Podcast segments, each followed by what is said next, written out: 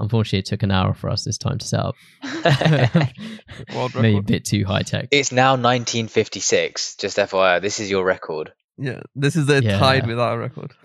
Hello, everyone, and welcome to episode 42 of The Third Wheel. I'm one of your hosts, Aaron Conway. And I'm your other host, Hamish Lackman. And roughly about after an hour of technical difficulties, we finally have Liam on the podcast with us. Would you like to introduce yourself? Hi guys, Liam here. As as Aaron mentioned, how do we know each other, guys? So from uni, we met probably about five or six years ago now, and uh, excited to be on the show. Thanks for having me. Yeah, I, I think you're one of the one of the many people who you've had on where, well, for me anyway, I don't remember meeting you exactly. I just knew who you were. Yeah, Um, likewise. I don't remember like a formal meeting. This is back in the days when you used to have long hair, Aaron. Oh, Long hair, Second oh, year. God. Yeah, that's I was expecting it to be second year. Throwback. I think that was just yeah, that was peak Aaron. So that was when I was meeting everyone. But yeah, I don't. What were you two was that like Hindu Soc or something? I think it would have been Hindu Soc. yeah, it was something like that, wasn't it? I'm not sure if I it was for, about voting for him or something. I'm like I'm not sure how it may have stemmed, but I would assume that it would be something to do with Hindu Soc. Are you now admitting five Yeah. years later that you didn't vote for me? I did vote for you. oh, you did. Okay, cool. I was trying to destroy the clickiness in it, so I was just voting for the counter click of society. And you were actually a call out from Liana, Liana's episode. So she called out you and Samkit, I believe. So yeah, I think university. What do you study at uni? I did politics and international relations, but Warwick, as you both are well aware, have weird naming conventions for things, and they call it PAIS, which stands for Politics and International Studies. So it's all to do with kind of international relations and politics and all that fun stuff. How did you find that? And maybe just Warwick University in general, really? Yeah, good, good, good question. I loved uni. I loved the life. I loved all the work that I did. I loved the, you know, most importantly, I love the people I met and continue to keep in touch with, including you know you both. And I love my course as well. And to be honest, I miss I, I miss the whole life still. I think a little bit, but you also realize when you come out of uni how different life is and you know going back to reality is is so different to what student life was like Yeah, yeah, for sure. I, th- I think we spoke quite a bit about that in Liana's episode, but she was more of the opposite, where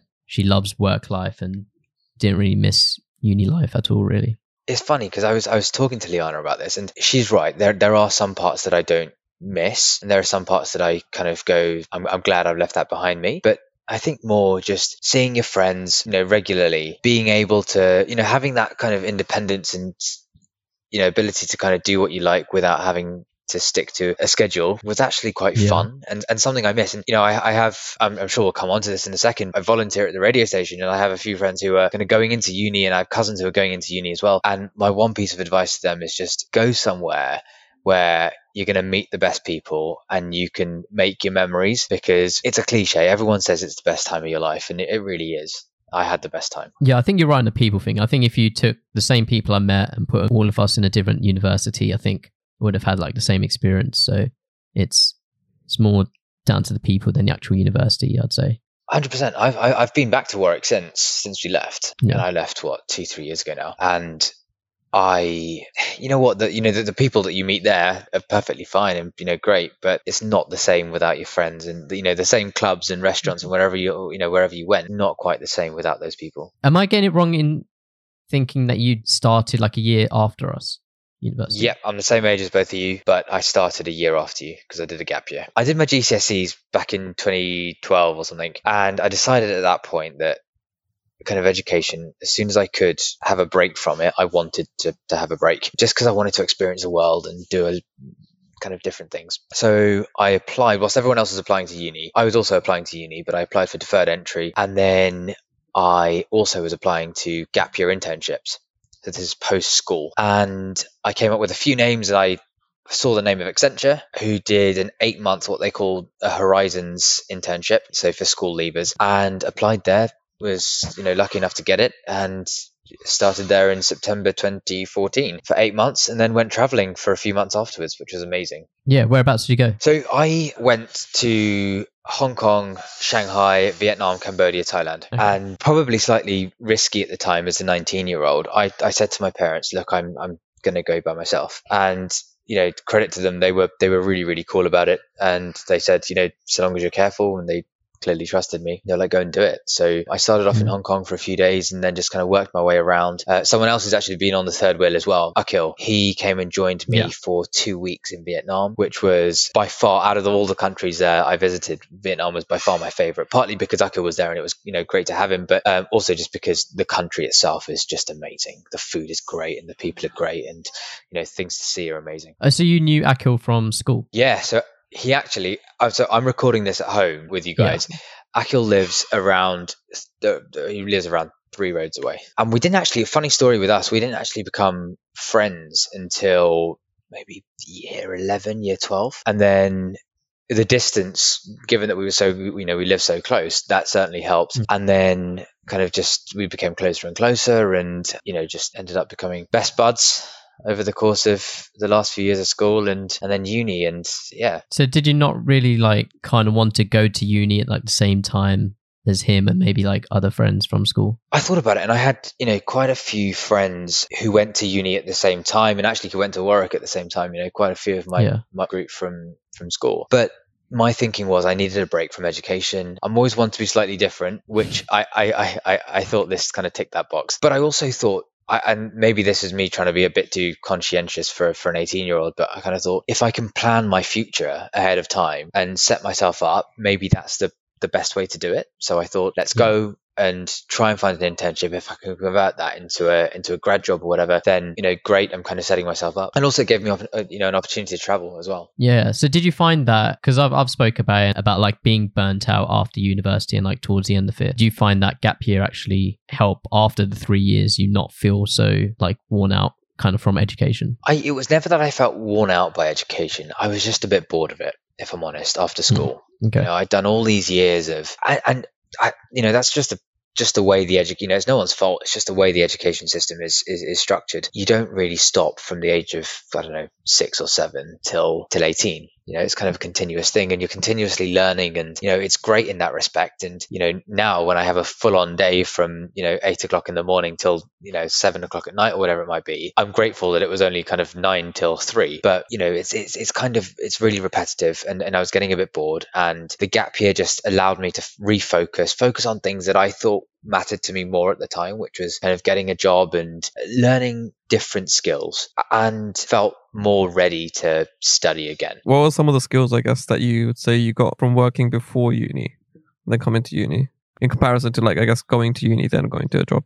time management and responsibility 100% you know i think for and, and uh, this is not to say i didn't have those skills before but you know work really Mhm. kind of refines those skills for you as you know you both know i'm kind of preaching to the choir here but it's, it's one of those things where at work you're given it's, it's a different set of responsibilities even if you're you know i don't know in posi- extracurricular positions of responsibility or whatever it might be in school it's still school you know and there's only so Yeah. much you, you know, you're able to do or you know you have re- responsibility over whereas at work you know you're kind of responsible for your work but also your team's work and you know responsible for for, for managing several different tasks that you're you know that you're doing and and also trying to maintain relationships at the same time which to be honest in, in in the world that i'm in which is which is management consulting you know relationships is key. It's all about building relationships both you know within your company but also with your clients as well. And that was certainly you know the skill that i kind of took from work and said you know whilst i'm studying at university i can study for this amount of time and make sure that i'm chilling out and enjoying myself and kind of making those memories that i mentioned earlier in the rest of the time. I think it's quite interesting. I, I did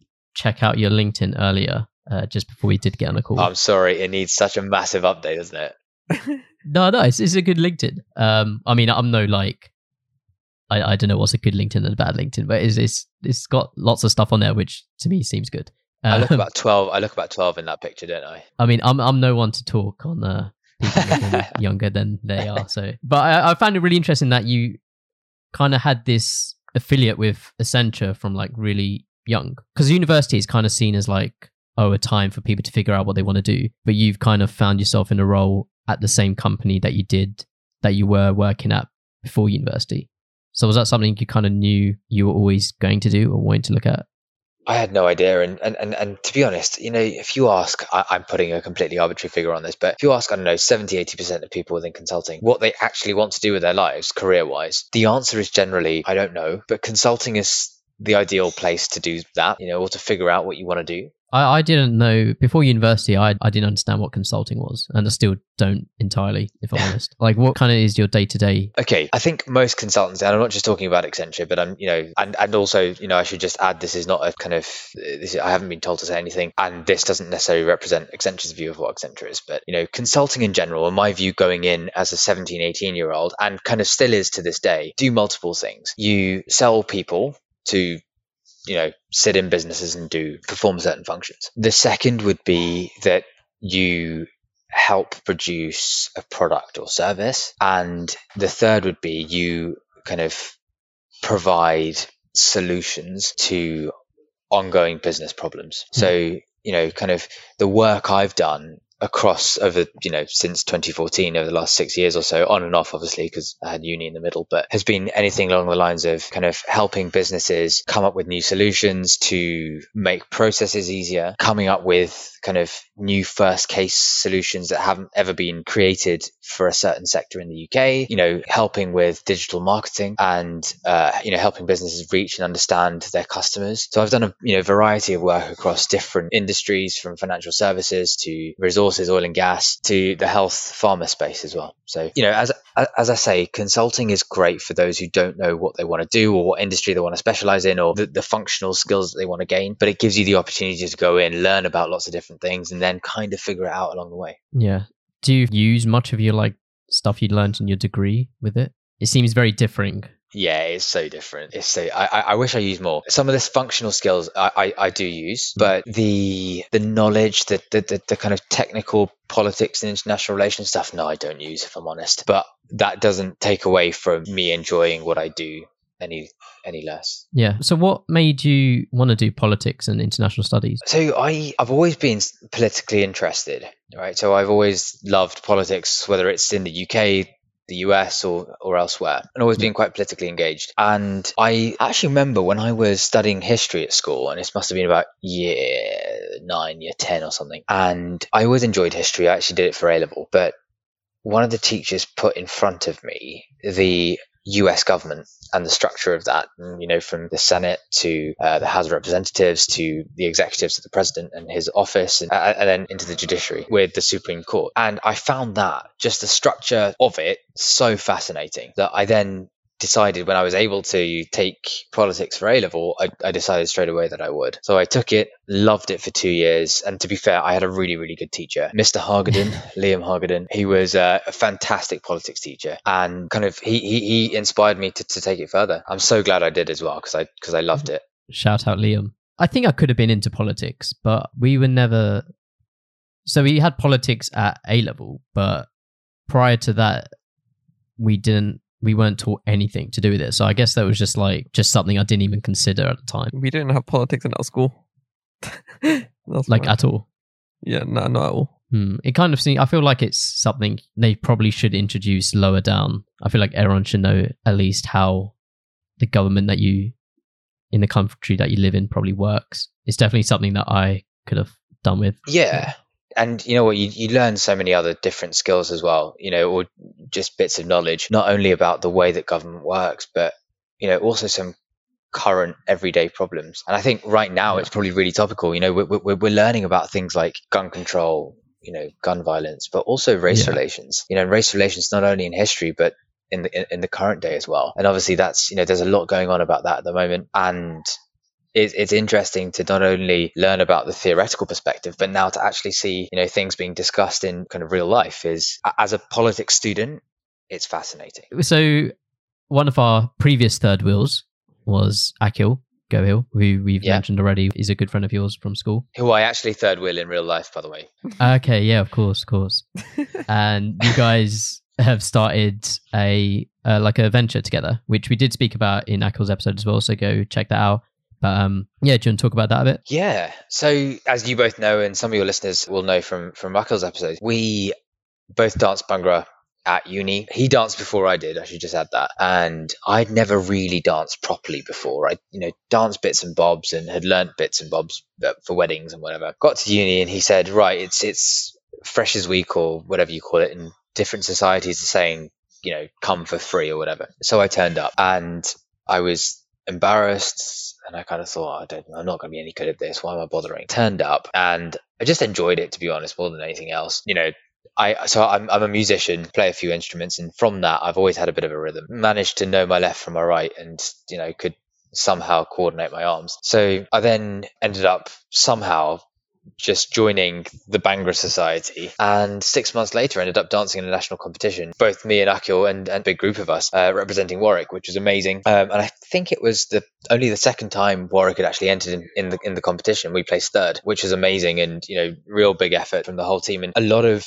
hard work went into that. And from that, oh well, after that, we we never really kept up with it as much. We taught in the society, but we never really danced and competed. Left uni and thought we kind of miss it as a hobby, and it was a great way to keep Mm. fit. And that was something that we, alongside a day job, weren't really able to do. So we decided to create Jab. And guys, shameless plug, I'm sorry, but Jab, it's Jab Bhangra Fitness uh, on Instagram and TikTok. Now, don't ask me to make make a TikTok because I'm useless, but that's by the by. Yeah, go and check us out. And we created Jab as a dance fitness class and, and and general kind of brand all things dance all things fitness all things bhangra and yeah so far so good. Really really enjoying it and it's really pleasing to see so many people have come to us and kind of improved their fitness through our through our classes. Last thing we heard was that you guys were opening up like a don't say a branch, but like starting to do uh, lessons in Croydon. yeah i guess it is a branch to, to, to, to some extent. Croydon's going really well or it was going well before before covid-19 decided to Yeah. scupper everything. But yeah it was really really good. We have a couple of instructors who we're really grateful to have who teach physically there. But since obviously we've we ha- only had a handful of classes if i'm honest before the lockdown hit and obviously we had to pause Yeah. our classes at that point but we've been continuing on zoom and on, on instagram and, and, and things like that. And both our instructors have been doing that on, on there as well. And they're leaving time for me and akil to teach on instagram and things like that as well. So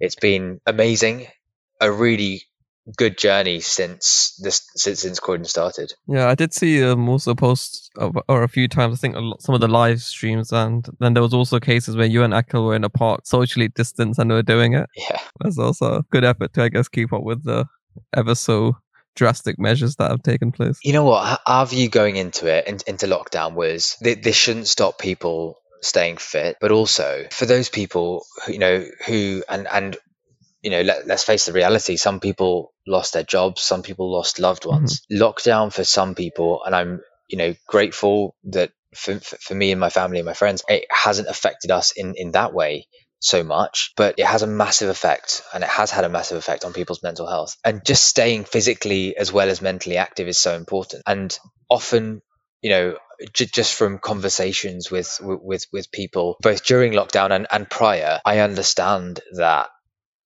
you know, sometimes if you're feeling low and if you're feeling down, then it's the motivation to get out and stay fit and keep yourself going, which is often the hardest. And I think our view throughout the whole thing was we don't want to let people get into that space, or if they are in that Mhm. space, then let's try our damned hardest to, to, to get them out of it. And so, you know, we, we ran Instagram live sessions and we've been doing pretty much, you know, we did, we did for, for about two and a half months, we did everything for, for free, you know, no money. That wasn't the aim. Doesn't matter. Money doesn't matter at that point. You know, we did Zoom classes, Instagram live classes. Also, you know, we, we tried to put out different challenges and, and bits and bobs that people could do by themselves in their own time as well. Hopefully it made some impact. And for, for the people that have got in touch, I should probably shout out from here, you know, if they are listening, you know, we're, we're so glad that it, that it has. So thank you for, for, for engaging with us. Did you find it easy adapting? So weird.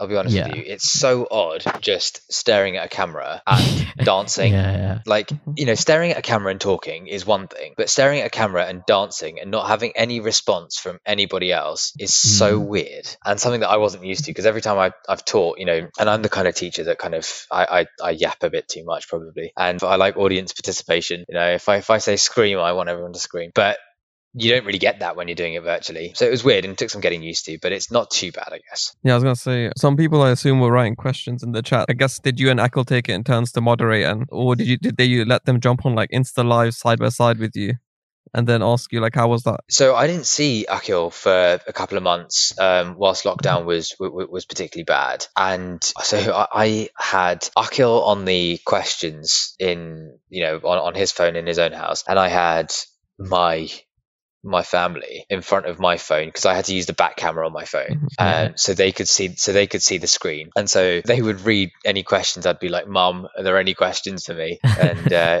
she'd go, "You know, yeah, you're you're crap." Or whatever, you know, or, or whatever it may have been.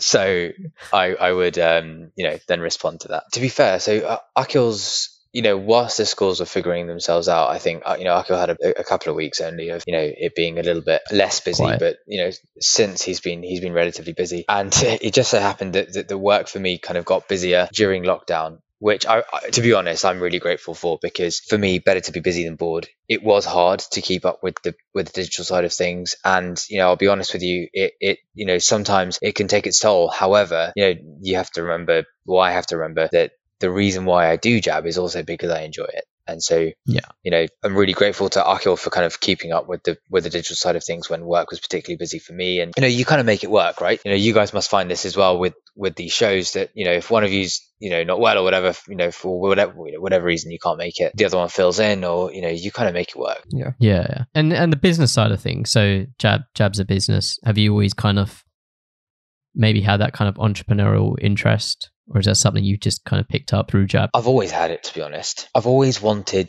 to try doing something by myself. And when I say by myself, I mean just, you know, not working for someone. Yeah, yeah, Having said that, I, you know, that's in no way me saying that I want to leave my job because I genuinely really, really enjoy my job and want to, you know, be there for a long time if possible. But I think it's nice to have something on the side just to keep, take your mind off work, but also to kind of just exercise different interests and skills that you have. And, you know, having to run your own balance sheet and kind of run the business side of things just uses a different set of skills and also requires different things you know you guys must find this in terms of marketing and things it's not something that anyone necessarily teaches you unless you've you know studied at a uni or whatever but yeah. it's stuff that you kind of figure out you know as you're going along and you make your mistakes and you learn from each other. And you know i'm also really really grateful to a lot of the friends that i've had you know some from uni some not who have helped just you know impart their wisdom. And and i you know give a shout out to to you know three in particular. Shaylee so shaylee being akil's girlfriend shami as you guys know and and sammy samkit as well. You know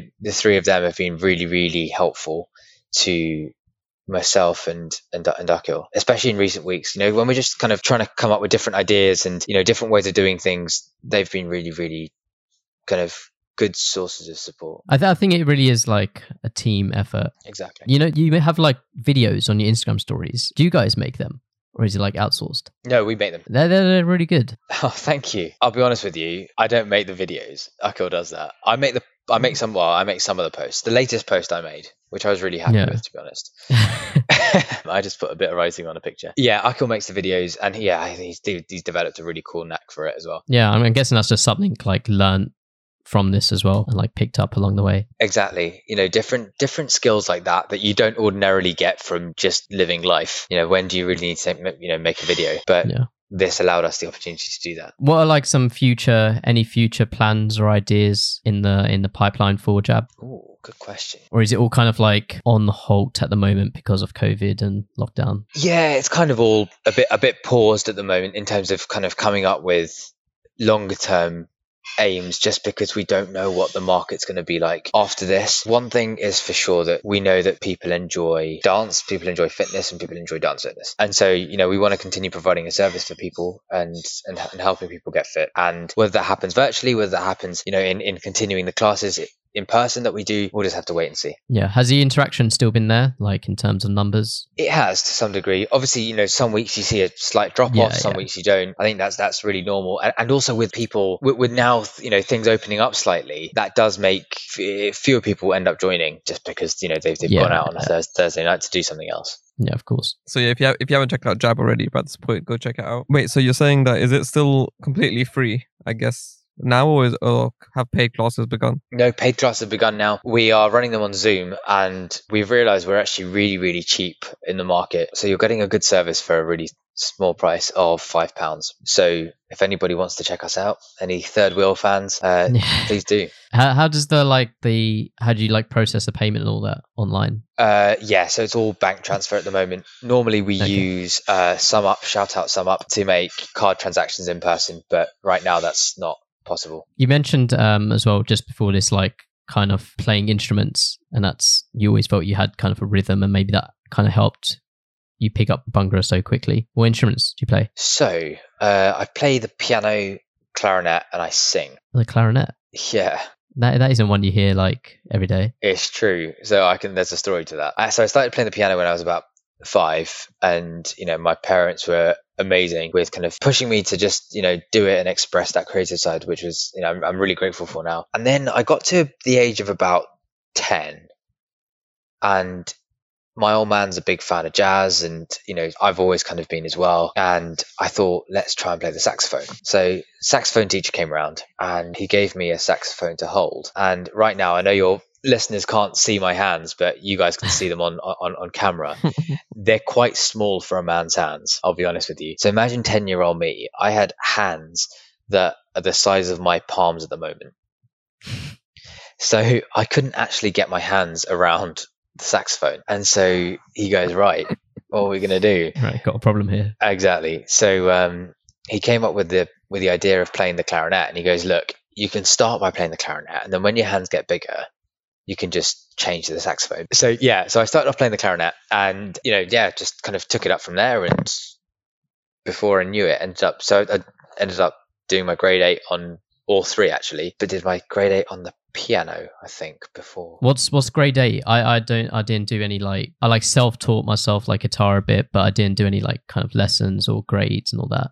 So is grade eight So the ABRSM, which is the Associated Board for the Royal Schools of Music, that's essentially just a board that kind of run the exams. Yeah, it's it, it's just just a board. They have, uh, and it's the board that most people in the UK do. They have different grades. So grade one would be a beginner, and grade eight would be the grade that you can. The, the kind of highest grade you can do. After that, you go and do diplomas and you know go and become a concert pianist and things like that. I had no interest in doing that, but I started off. I did my my, my grade one piano exam I think at the age of six or something. And then at the same time, you have to do your theory. So you have to kind of do the theory of music as well. I did my grade five theory when I was eight years old, which was, I don't know why I did an exam at the age of eight, but hey, I did it. And to be honest, I just, I sound like a really nerdy kid, don't I? But anyway, so I did it. And actually, to be fair, my mum was incredible. I so I was eight. Obviously, I didn't really know left from right at that point. I was a bit of a stupid child as well. Let's be honest. So, mum, who's who's a doctor, never really done music in her life before. Well, well, I say never really. She had never done music in her life before. The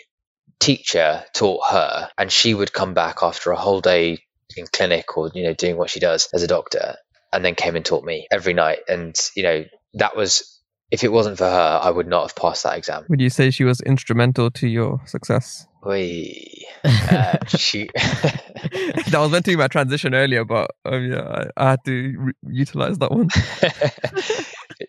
she was indeed. You know what? I'm actually disappointed I didn't come up with that because I am the king of dad jokes. Dad jokes, excuse you, these are puns. These are top quality puns. I agree. I agree. I'm the king of puns as well. Um, but anyway, uh, she was instrumental. To my We'll have to disagree there.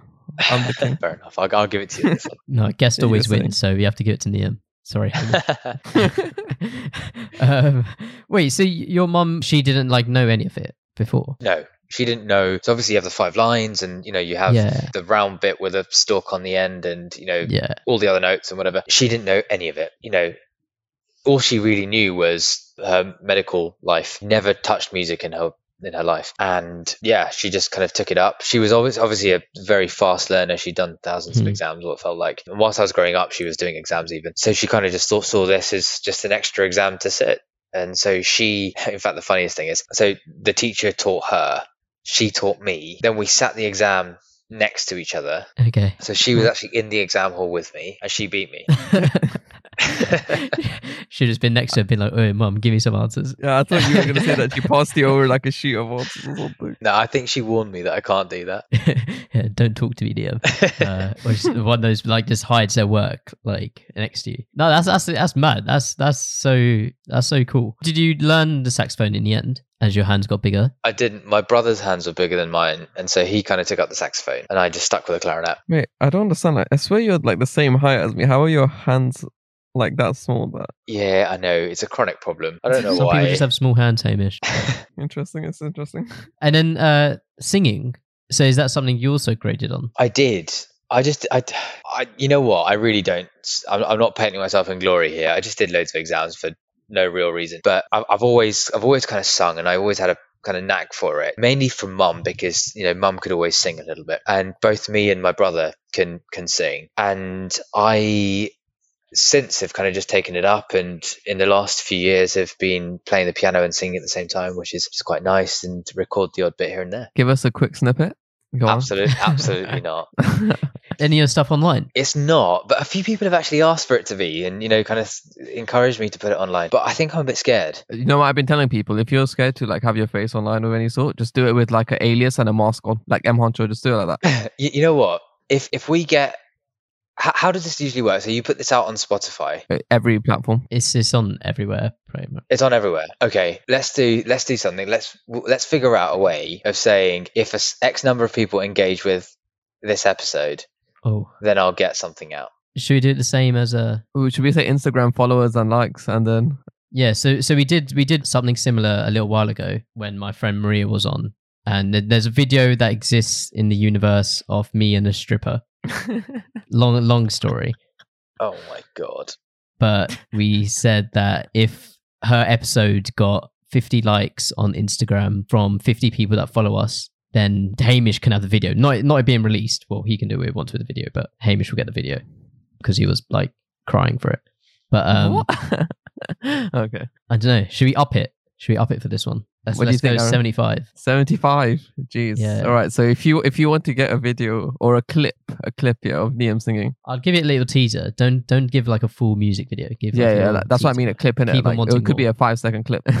It'll be a recording. It'll be a recording. yeah, basically seventy-five likes from people who follow us on Instagram. So make sure you drop a follow on the third wheel. Uh, do you do you write songs at all? I, Or are you doing I- like I covers or anything like that? Yeah, I mainly do covers. So a friend of mine, give him a shout. I'm giving everyone a shout out today. Sham, Sham Shah. He um he loves his producing and things like that. So I have a, a mic very similar to yours. Well, he I don't have a mic. He has a mic, and I often go to his house and kind of record a few bits here and there. Does his thing on the computer and puts it all together. Yeah, I might have to uh have to hit him up, make my voice sound good. Mate, your voice sounds already very very good.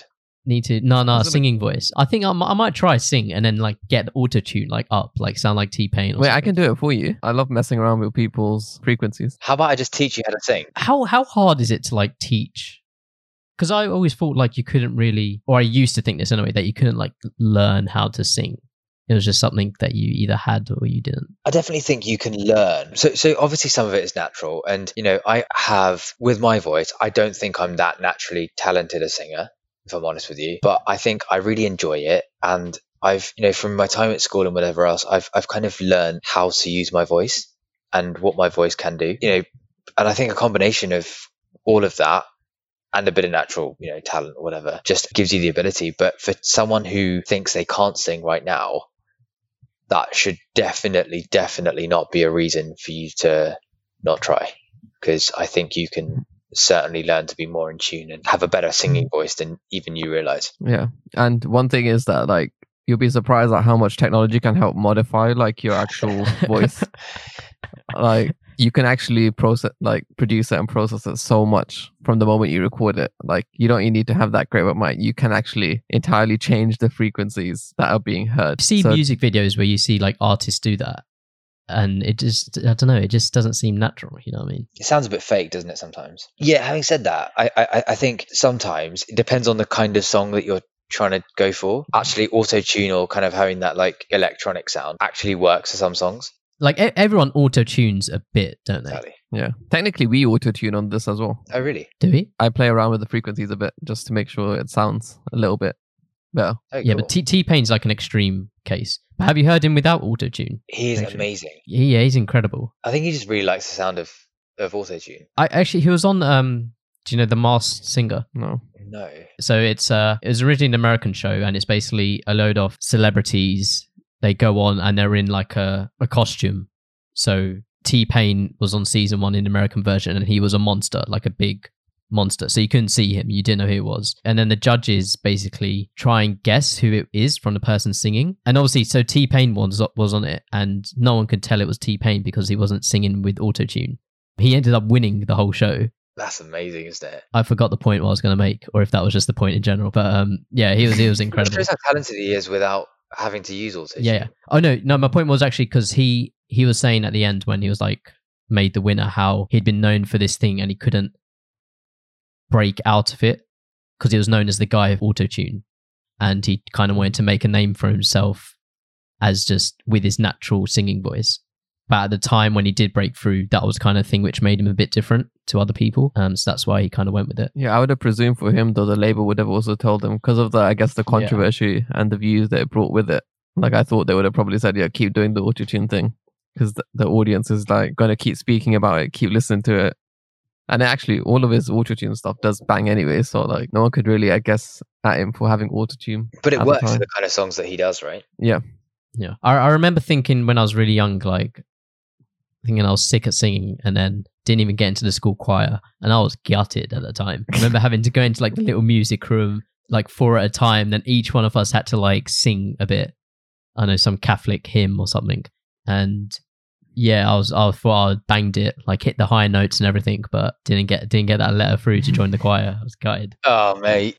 Do, how is it? I'm going to go back slightly to the grades. How are you graded on singing? Um, so you have to a few things you have to do. You have to sing a couple of kind of pieces. So you have someone accompanying you on the piano, and you just sing a certain song that's that, that's pre-recorded, and then you have to do a, a few tests. You know, where they kind of test your pitch, and they they'll play a couple of notes, and you have to talk about the relationship between two notes, and all those kind of what they call oral tests. You have to do that side of things as well. and singing and playing an instrument at the same time. That's something I've so I, I mentioned like I, I've kind of self-taught myself a bit of guitar, and I've tried singing at the same time, but I just lose all sense of being able to do both. Not that I think I can sing anyway. Well, actually, I do. I low key think I do, but I can't.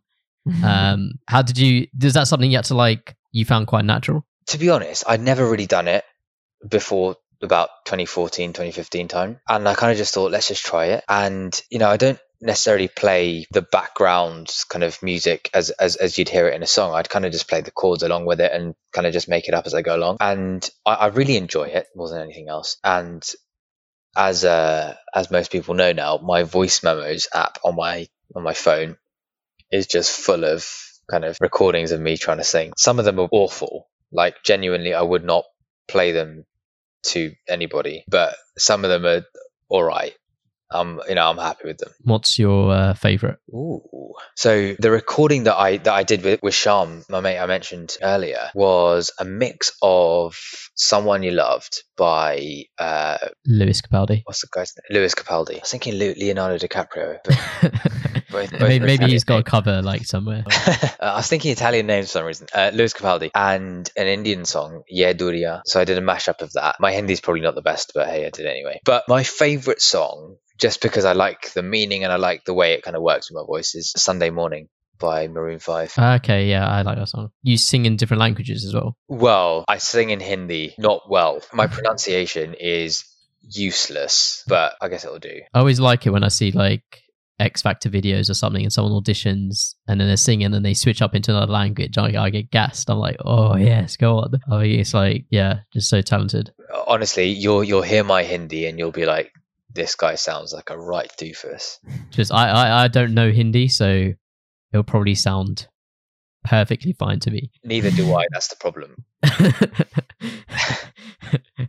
Fair enough. I was gonna say, um, singing is not the only time you speak into a microphone, and not this podcast as well. So yeah, I see you do a bit of radio, voluntary radio, I think. So do you want to touch on what what that is, what that's about? This is so weird for me, just talking about me. Actually, going back to the jab bit very quickly, I'm so used to, and we've done a lot of this recently, given interviews to, to different people. We did one with a with a singer songwriter, a guy called Jaden, and also to a chef uh, called Dipna Anand. And I was on your side of the you know the, the, the picture in this. So I was I was interviewing them, and I, I felt so much more comfortable because I didn't have to yap. Um, so I'm really sorry to anybody who's just going, this guy's just chatting complete rubbish. But The, the, Hey. the episode is totally like how you want the episode to go. So Yeah. if you want to talk about plants or flowers or anything but Liverpool, and it's good. okay, we'll come on to Liverpool in just a second. Um, you fucked it, Aaron. I actually forgot about that completely. Hamish, so good, good question. Um, so I do do radio. I so it's local hospital. It was local hospital radio. It's now community radio and has been like that for the past five years or so. I've been doing it for about seven years. Started in September of 2012, and to be honest, I just enjoy it more than anything else. Just the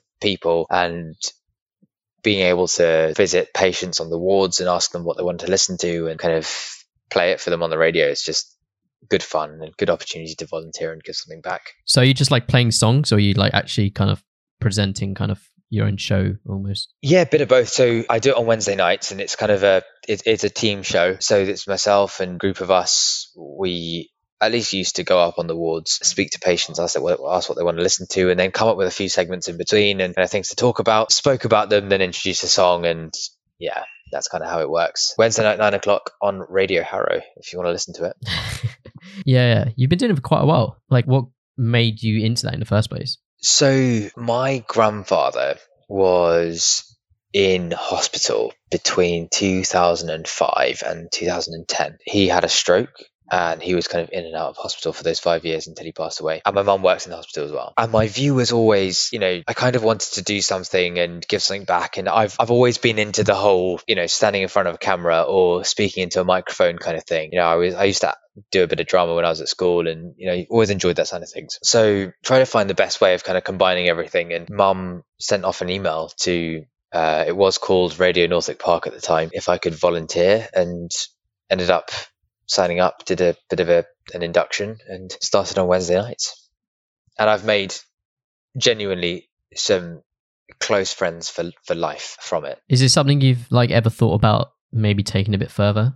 I have to some degree. I thought about it when I was a lot younger, but it was always something that I kind of ended up just resigning to to a hobby. I, I enjoy it. I, I don't know if I'm any good at it, but I, I enjoy it. And, you know, I enjoy just speaking to people and playing music for people and that kind of thing. Just to clarify, you did this every week for how many years? Every week for, so consistently for five years. So you must be pretty good then if they kept you on every week. That's a lie. That's a lie. Consistently for about four years until I went to uni. And then obviously, whilst I was at uni, I couldn't mm-hmm. do it. And since I, I try and go every week if I can, but I've been really, really bad in recent weeks just because work has got busy or whatever. But yeah, kind of every other week. Ish. And you have to like you can't do it from like your home or anything. You have to go into the studio, I guess. Yeah, so at the moment we've been recording bits and bobs online on Zoom and things like that. But generally, you know, outside of COVID, we're, we're in the studio in the hospital. What made you guys want to start this?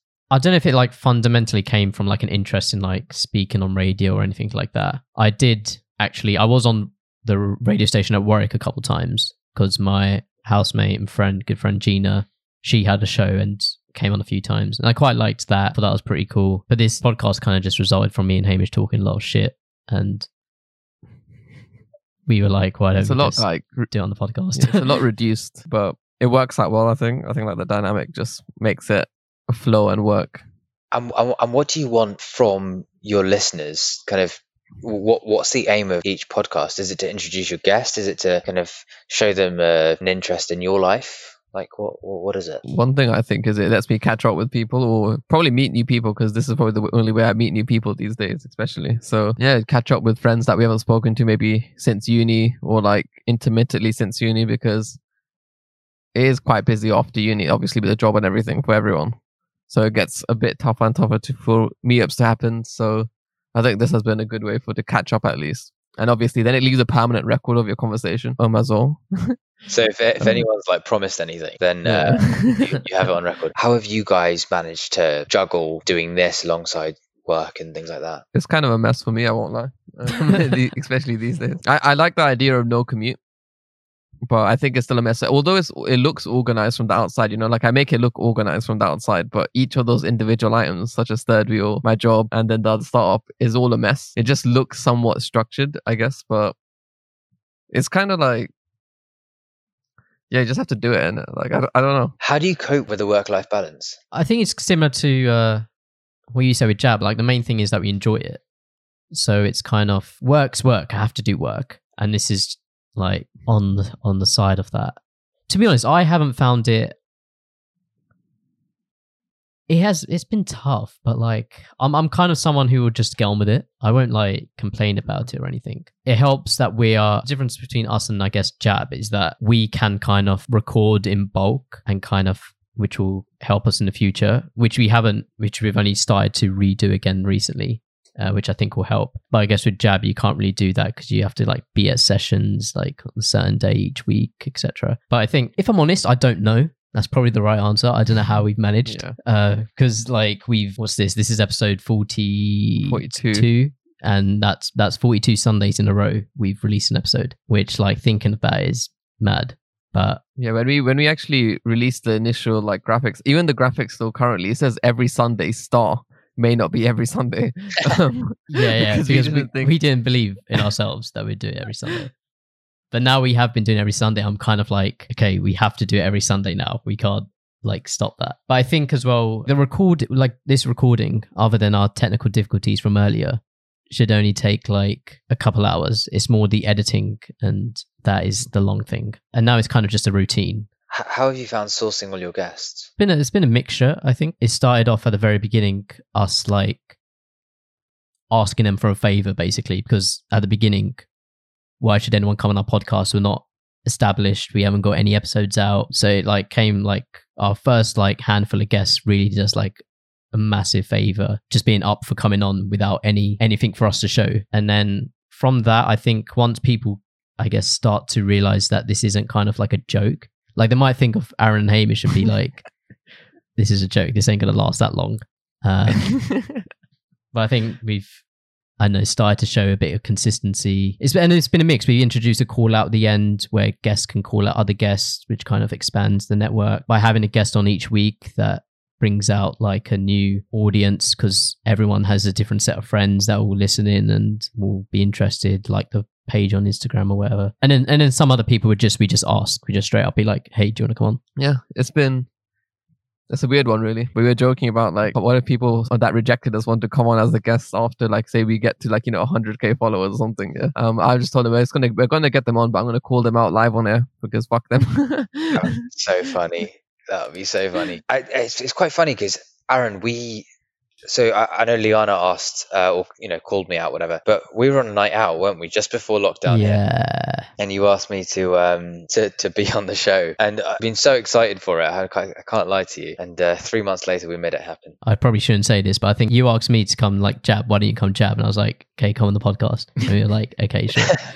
so I'm gonna have to uh, go jab at some point. That is very true. That was where I was going with this. Aki, you know Aki, Aki Nair, Yep. Kisha, he Yeah. uh, he messaged me I think one week and was like, oi oi, let's go jab. I was like, okay, I can't this week. I'm busy, but I'm sure he'll drag me along at some point. Well, what are you doing on Thursday? This Thursday, Yeah. I'll check my calendar, but it's definitely busy. well, eight to nine p.m. on Zoom. Can other people see me? They can see me, can't they? See, this is the thing, right? So you're actually lucky that right now we're doing it on Zoom. In person, obviously everyone else can see you. On Zoom, you have the choice to turn your camera on and off. Hmm, interesting. The thing was, in April, I actually put it in my calendar to go to. I had a Thursday, like I knew I was gonna do it during when I had leave booked for work, and then March, everything locked down. I'm just like, well, this has worked out solidly great, hasn't it? yeah, when the COVID's over, I do plan to attend because I know at uni in fourth year, I actually considered joining it to at least try it, but then I never did, which is my own kind of, I guess, time management down there. But That would have um, been great. Me and Jeevan both were teaching at that point, so it's just the way things work out. But yeah, um, yeah. So I have no idea what we were talking about beforehand. Uh, um, it's like radio stuff and then a bit Guests. of like we were talking about guests. Yeah, oh, we can move into volunteering if you like. Yeah, some some guests volunteer to uh, come on the show. We don't we don't even have to ask them. Some some guests slide That was into our really- DMs. That was that, that was a really poor. Aaron, I, I had a better one in mind, but I'm glad you said that because we were going to leave that one in. Not if I cut it out. Awful, Aaron. You can do better. Let's try again. Basically, you could just go on the long line. That's the, leave the bit where um, where Liam re- recommended let's go into volunteering, and you can say not many guests voluntarily t- um try to transition to another topic. No, don't do that. That's even worse. That's I'm not even having that. No, fam. You can say But that. what, what you can do is, is, is say something like, "So you volunteered at the radio station. Tell Uh, us about the other yeah. volunteering you That's a good one. What? That's literally the same thing. No, it's not. You could you could go for it, Hamish. You you say what you want. I don't mind. So, Liam, you're a volunteer at the radio show, Radio Harrow. Yep. Or Harrow. yep, Radio Harrow. And there's also a bunch of other volunteering you've done. I think one of the ones that I'm aware of is Project Care. So I don't know if you want to start with that one and then lead into some other ones. Yeah. So to be honest, that's the main one I've done outside of Radio Harrow. So in September of 2018, I got the opportunity to go to Manali with Project Care, and Project Care is kind of an offshoot of Care Education, which is the overall charity name. Uh, I went to Manali, which is in North India in the Himalayas, to volunteer at a school there. And I, in fact, other guests on your show have, have been to Manali too, and it was genuinely the most incredible experience. The kids were just, you know, amazing, and they kept smiling, even though, you know, in life they had a lot less than us. They were, you know, hundreds of miles away from their parents but somehow they just kept smiling and were happy and we were mischievous and you know were able to just get on with life and you know it was it was amazing to see and I can't wait to go back if I'm honest with you. What's been like your best I guess takeaway from it? Like what would you recommend to others? Like would you recommend I guess Project Care to others or things? Yeah, hundred percent. Uh, you know what? I, I, would say definitely if you can get involved with Care Education as a charity on the whole, and Project Care as an offshoot of that, 100%, you know, do it. It's an amazing charity that supports schools across the world. There are schools, I believe, I'm not an advocate for them, by the way, but South America, Africa, and India. And, you know, kind of the, the vast amount of stuff that, that they do. And actually, I wrote a, a blog post for them last year. And actually, what's, what's the date today? 28th of June. So it was World Menstrual Health Day, one month ago today. Uh, and I wrote a, a blog post for Care Education with my mum about kind of female sanitation and things like that. And I, I gave the perspective of kind of what I learned from my time in Manali, and she gave her kind of medical perspective. And what was amazing, I found, was that you know the, these kids could just get on with get on with it and not have the sanitary products you know whether that's from kind of female sanitary products to just things like hand soap you know we consider as so every day and so i kind of thought i'd write something just just to kind of shed some light on the issues that that are there with that across India. To be fair, not you know not not in any particular school or anything, but you know across India and, and what some ladies have to go through over there and some of the options that are available. And you know from a health perspective, my mum wrote a few things down and you know her perspective on that as well. So it was a, a, really good read. I think the link's still in my bio. Yeah yeah we'll put like a link to that in the description. But actually and, and a brief shout out to that. So you know everyone to all your listeners please do keep an eye out for jab social media and go and follow project care as well. Uh, i think it's project care uk on instagram. We will be doing a collaboration with project care. All proceeds go to them in the month of july. So it would be great to have as many people on that as possible. And third wheel fans as we all are but you know those in particular please do uh, please do join mm-hmm. us. Yeah, I actually on the like menstruation stuff you mentioned, uh, I, I, went to a Sofar Sounds very recently, and there was uh, one of the like bands playing were a couple of guys called uh, Ganda Boys who are from Uganda, and they were actually like selling merchandise to help with like menstruation poverty in like rural Africa and for like females and everything. So yeah, which I thought was like really good. I didn't really know much of it like at that time. That'd be really interesting to know some more about actually. So my my parents yeah. are born in Africa. It's not something you hear about really. Yeah, it's so true. It's not. And you know, I think sometimes in the West we're protected from the realities of what happens and what people go through in, in, in, other countries, especially poorer countries than, we have. And you know what? In no way am I trying to, you know, kind of put my own perspective on what women go through. I can never, I'll, you know, I'll never know that. Um, yeah, yeah. And I'm not trying to, you know, butt my way into the conversation, but you know, I just think that it's something that is obviously talked about, but you know, if there's an opportunity to talk about it more, I think we should. And I, th- I think that's on the theme of like like recent events. A lot of people like a lot of people find certain things uncomfortable to talk about, but it's, it's definitely I think something we probably should be talking about and will make the uncomfortable more comfortable, which is a good thing. You know what? Conversations that are the trickiest are sometimes the, the, the, the conversations that need to happen the most, which is what makes them tricky. Let's just stop feeling awkward about it and actually just talk about it because the only way you can change your perspective or understand more or learn more is by talking to someone about it. Yeah. Yeah, agree. Yeah, that is very true. So, Aaron, I hear you're a United supporter. I, I am. I'm a, a very, very big, loyal Manchester United fan. How does that feel? As I feel, eh, you know, it doesn't feel too bad. You know, most won the most amount of English league titles. So it's not too bad. Still, still one ahead. So, do you know the name of the team that's won the most recent English Premier League title? I, I do know the name, but I, I, I, I honestly, I, I I'll, I'll tell you when I realized that Chelsea were ahead, I went on Twitter and just muted a bunch of words. Oh yeah, I've seen So I've got a list here. I, I muted Liverpool, LFC, You Never Walk Alone, It's Our Year, Klopp, Gerrard, Champions, Chicken and a Can of Coke, Kop, Trent, and Salah. so I, I did really well to avoid seeing any like photos and obviously I I did like see it like on just like general news like it got retweeted and stuff like that but you know I, I did well to kind of not feel as much pain as I thought I would feel when this moment when this moment came.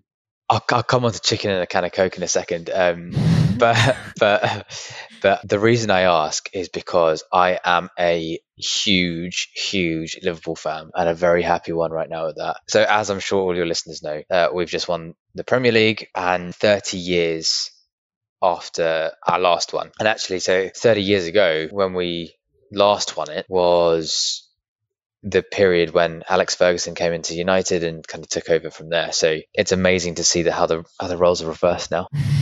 Yeah, uh, but I, do think it's like a look. T- uh, to be fair, I'll, I'll give Liverpool the respect. They've dominated this league the whole season. It's been inevitable, which I think has helped it not hurt as much, probably as I would have imagined. Like it was something I saw coming. It was more annoying that it was Chelsea, and that affected our chances of getting top four this year, which really pissed me off. But no, Liverpool. Liverpool's a team. I'm, I'm sure you feel like kind of the same way to Man United. I just hate Liverpool. I don't, not really for any particular reason. It's just something that, as a Man United fan, you kind of brought up to hate. You have to inherit the beef in it. Absolutely, I, I completely agree. yeah, yeah. But I, I don't know if there'll be a period of.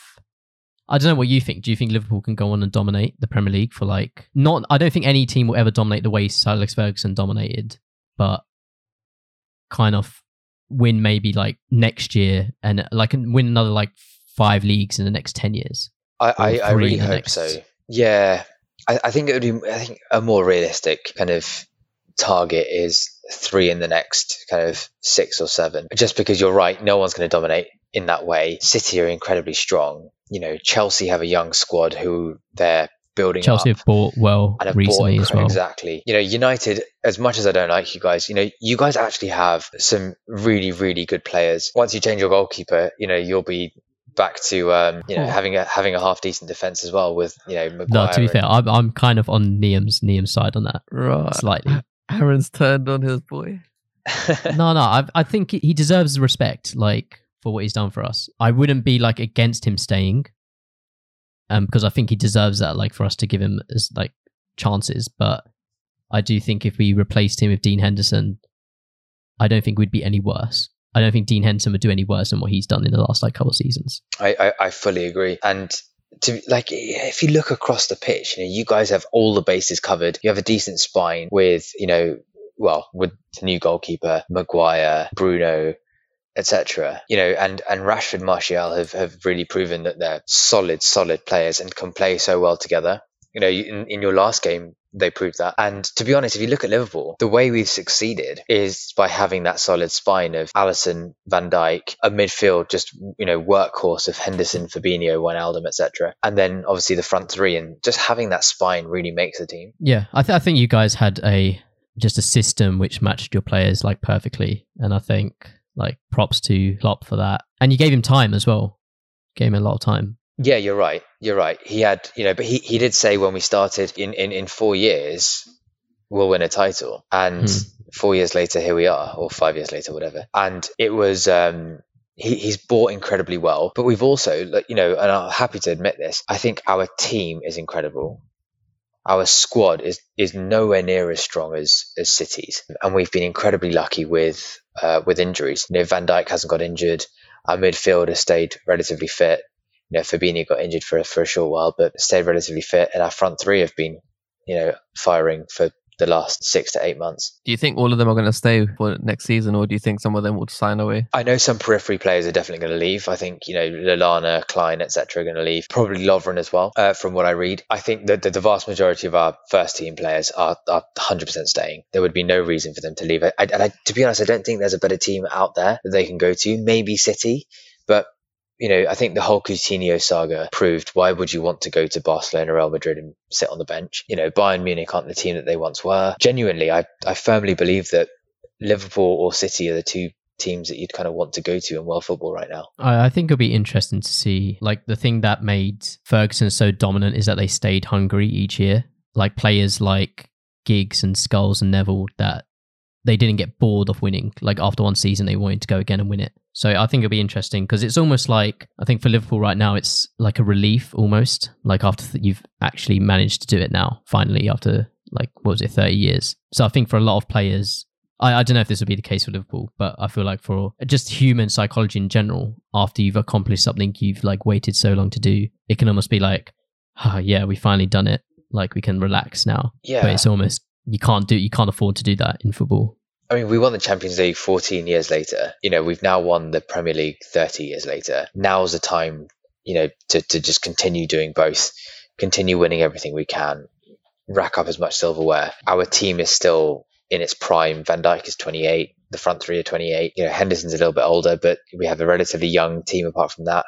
With with with our fullbacks and our goalkeeper can stay for for a long, long time. There's no reason why we can't. So long as the players stick together and Klopp Klopp stays around, I think that's so important. I don't see any reason why we can't dominate. What happens if, like, for like the first half of next season, theoretically, if they do bad, and then would you want Klopp out, or would you want to let him stay and re- give him the chance? Because we see how quickly it can turn around, and people want to get rid of managers and players. Look, Klopp is a legend. There's just no two ways about that. He is one of the greatest managers Liverpool have ever had, in my opinion. Everything he does from a business perspective, but also from a football coaching, working out individual people, man management perspective. Um, he's an incredible manager. If and and, you know in football, not that I'm a football expert, but you know you go through peaks and troughs, and sometimes you know you might go go through a bad period, and you can't blame a manager who's completely transformed the club over the last four or five years. You know you can't blame him solely for that, and you can't get rid of him at that point. That's just disrespectful, I think. Yeah, I, I think that's a tough question because, like, I know I think the prime example is Ranieri won the league with Leicester and then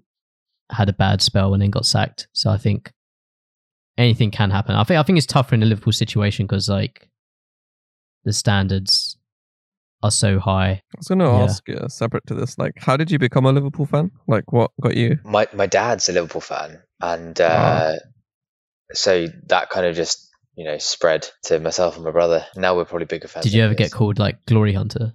Or I guess it's a bit different because you, you didn't have much glory. Aaron was waiting for that shot. That, that that that wasn't much of a shot. I was actually, to be fair, I was actually gonna like He's talking you a from bit personal in terms of- Yeah, I'm talking from like because I used to get called a glory hunter a lot, but I was always just like, look, I'm supporting the team my dad supported. Like, if you want to call someone a glory hunter, go call him a glory hunter. Like, it's not. my other choice is West Ham, and I'm fucking not going to do that around here. Um, So, so my my dad started supporting Liverpool because I think that was the first game he saw when he came to this country when he was really really young. I was never called a glory hunter because Liverpool were crap when I was growing up. 2005 is when they won the Champions League, got into the Champions League final a couple of years later, but then since then did barely anything. Won the well, I think it was a League Cup, but that's it. You know, we've never been strong financially as a business, nor on the pitch, and so no, I was never called a glory hunter. But now, if you ask, that, that's what I'm kind of scared of now. Actually, that people are going to go, you know, oh, he's a Liverpool fan, of course he's a glory hunter. yeah, you're going to start start experiencing it now.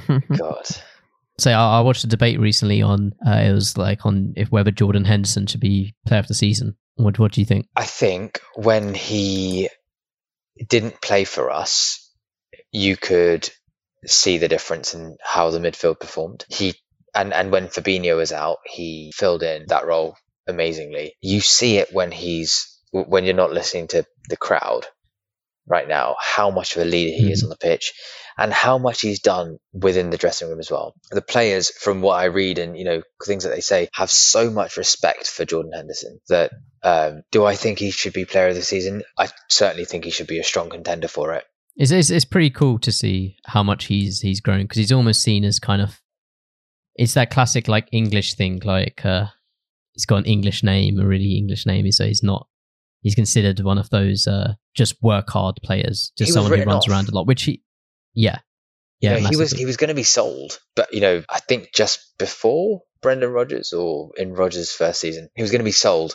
You know, they were like, eh, he's a he's a knockoff Gerrard. You know, Alex Ferguson actually took the mick out of Jordan Henderson and said he runs from the knees, he doesn't run from the Yeah. hips. Now he was completely written off as a player, but he continued. His personality is just you know so driven. You can see that he works so hard, and he's a great leader on the pitch for for for, for, for the lads. I genuinely. I, I I think he's been incredible, and it's such a great story. You're right. Yeah, no, fair play to him. Um, okay, I, I, yeah, I, don't want to talk about Liverpool too much, otherwise I'm going to feel sick listening back. Having said that, Um, I, I, I, I, did, say chicken and a can of coal. So oh yeah, yeah, go. I, I, I do a few accents here and there, and Okay. and the Scouse accent is actually one of my favourites. So when he said chicken and a can of coke, that was that uh, Jimmy Carr. Yeah, yeah, it was. Yeah, I thought so. I thought so. Yeah, that just that made made made me crack up. Yeah, no, I can't do accents, but the chicken and the can of coke one's quite. I don't know why it works. Like it doesn't. Like thinking about it, why does it work? But it's quite funny. I love accents. No, but congratulations to Liverpool on a on the Premier League win. But Thank you, mate. Any Liverpool fans, you might want to clip that. I'm I'm sure Manchester United will be back next year. We might not win it, but we'll we'll be back challenging. Clip that up, like Robin van Persie said when Van Gaal became manager. Clip that up. We'll be back. Let's see. But, uh, Let's see. I wouldn't put my house on it. No, I, I wouldn't put my house on it, but I got I got to believe in something. Okay, cool. I think covered quite a lot of bases in this episode. Getting pretty late now as well. I think we should end the episode. So uh, we got some final questions that we ask every guest. I guess I'll go for the first one. So Liam, what's next for you? Good question, mate. I, to be honest, I want to continue. I'm enjoying where my life is, if I'm honest. Work is really going well. I, you know, progressing the way I want to and, you know, really enjoying it, learning so much. And Jab's going really well. And kind of want to continue, continue doing both. But also, you know, if I can look into just expanding personally, continue learning, continue growing and, you know, seeing if I can develop my personal life. I think that's really important. A lot of, a lot of times, you know, people enter their mid to late 20s and kind of think, you know, I've left uni, I've been working for a couple of years, I'm just going to continue down that path. But I, I'm really trying my hardest to also go, you know what, I need to focus on myself, focus on, you know, Mhm. traveling, seeing the world, which I want to do so much more of, continue with my volunteering, continue meeting people, continue making friends, and learning and growing about different things in this world. Because, you know, you asked me earlier what I, you know, whether I use my degree in my day job. I don't, but so much of my degree is so current, you know, in that we're talking Yeah. and we, we, we talked about real life subjects. And actually you realize that you learn them at uni or when you're studying politics from a theoretical sp- uh, perspective. You also learn some real life of course. But i think if you can travel if you can go and read and see and experience you learn it for real. And i want to continue doing that as much as i can that's what's next for me i think Wait, the next question is what is one piece of advice for yourself or for younger you? question. You guys have done that really well today, uh, asking me loads of questions. But I don't think I did that when I was younger, or at least not enough. I didn't question why things are the way they are. I didn't question why people are saying what they're saying. You know, and often you kind of just take things at face value, especially when you're really young. Um, and over the years, I've kind of started questioning things more than I did when I was younger. And actually, what that I've, I've realized now that what that allows you to do is it instead of just talking and talking and talking and giving an answer, you can understand firstly why people are asking what they're saying and learning more about a certain subject i think if and also questioning yourself which is something i just I, I i didn't do as much when i was younger and you know in terms of self-reflection and kind of personal development i've been doing more of in the last few years as well so question is what i'd say continue questioning That, that's pretty interesting. I think I'm actually kind of the opposite way around. If you ask my mum, she'll probably say I used to question everything, like ask too many questions. But as I've got older, I've turned, I've started to like just ask your questions just be like, okay, just be like, obviously the podcast asks questions and all that, but I mean, just generally like if something happens, not question why it's happening, just be like, okay, that happened, fine, move on. And third and final question, this is a question we ask every guest, and that is, what has been your most memorable third wheeling experience? Ooh. Okay, I can't give you my, my funniest one just because I can't think of anything right now, but I'll give you my most recent one. I went out, went on a date actually a few months ago, and came back and called Akil actually from the, I was walking home. And I was like, hey, well, you know, what are you up to? And he goes, oh, you know, Shaylee's coming and uh, we're about to go and watch a movie. And then he asked, Do you want to join? And in my head, I was thinking, Right, so if I say yes, I'm third wheeling, but I get to watch a movie. If I say no, I'm just going to sit at home and do nothing. So I tentatively said yes. And, you know, they're great in that they never make you feel like Yeah. third wheeling. But what made, made me really feel like I was third wheeling is the movie, I'll be honest with you, wasn't the most exhilarating movie in the world. what was it? I can't actually remember. It was some old, it was like an old English kind of, regardless. Um, Yeah. they both genuinely, within 10 minutes of starting this movie, they were KO'd, both of them, on top of each other. And I was I was sat there as one of three people in the whole movie theater, by the way, because clearly everyone else had got the memo that this movie wasn't great. Um, those two were asleep, and I was sat there watching this movie, which was, in all honesty, really damn boring.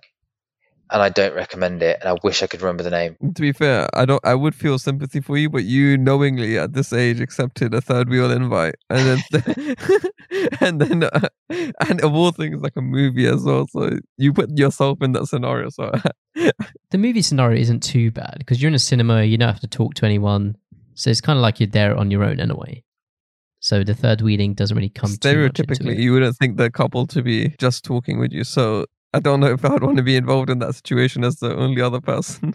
Yeah, exactly. I mean, good, good, good thing for me was that they they were so bored by the movie that they actually just fell asleep and didn't even think about doing anything. So you know, hey, I, I, I dodged that bullet, didn't I? Well, good on you, mate. uh, but yeah, the next section is going to be um, a call out or nomination. So one or many people that you'd like to potentially see in the future on the third wheel. Sure. So I'm actually going to give a shout out to two brothers who I think should both be on the show separately because I think they're both fascinating guys. One of whom's who was at Warwick with us and has already been shouted out by Liana. Sammy Samkit should definitely come and do it. But his brother Niraj, who is one of my closest mates throughout school, he is incredibly talented. He's a designer, come architect, come just general design geek. Incredibly nice guy. He would be amazing on the show as well. So there you go. Sammy, Niraj, both of you brothers. The third wheel will be reaching out, I'm sure. Yeah, awesome. And he's also a third wheel, by the way. Sorry, Nir- Niraj is also a massive third wheel like me. Oh, is he? So- Okay, awesome. Join the club. the certified third wheelers. Uh, last bit is a shout out. So we can all like just shout out basically anything we want, something we're working on or film you've seen recently. Probably not the film you went and saw, but a TV show or the a piece name of of that. music or anything. yeah. uh, yeah. So Hamish, got anything? Yeah, I was just going to shout out my Spotify playlist um, for music again. I've added some more stuff to it. So go check it out. I'm going to shout out. I think this article's a bit uh, has been out for a while now. Uh, by the time this episode comes out, but recently we did a piece with the Modern Influencer, which is a blog by the previous guest of ours, Stephen Lote. But part two to that interview came out. And so we haven't had a chance to shout it out because we're like kind of bulk recording stuff, some stuff. So link to that will be in the description. And yeah, Liam, anything? So shout out to everything I've shouted out, and I've shouted out a lot of stuff today. So sorry about that. yeah. um, but you know, all the all the charities that I I support, Project Care, Care Education, Radio Harrow, you know, go and check those out. Would would be great. Yeah, Sweet. awesome. And special shout out to Jab and all the links and everything will be in the description. And it's been a really good episode. Thanks for coming on, Neil. No worries. It's been pleasure having you. And yeah, um, if you remember that, if you want to hear a clip of Liam singing, 75 likes on Instagram. Um, yeah. you have to follow us on Third Wheel, and we'll find you a clip. We don't know when we'll release the clip, but you know, the, it, it does exist. Or, or Neo, Neo will release a clip wherever, however he wants to. Yeah, go on. And sweet. All right, guys. Have a good day. Thank you. Bye. Thanks, guys. See ya.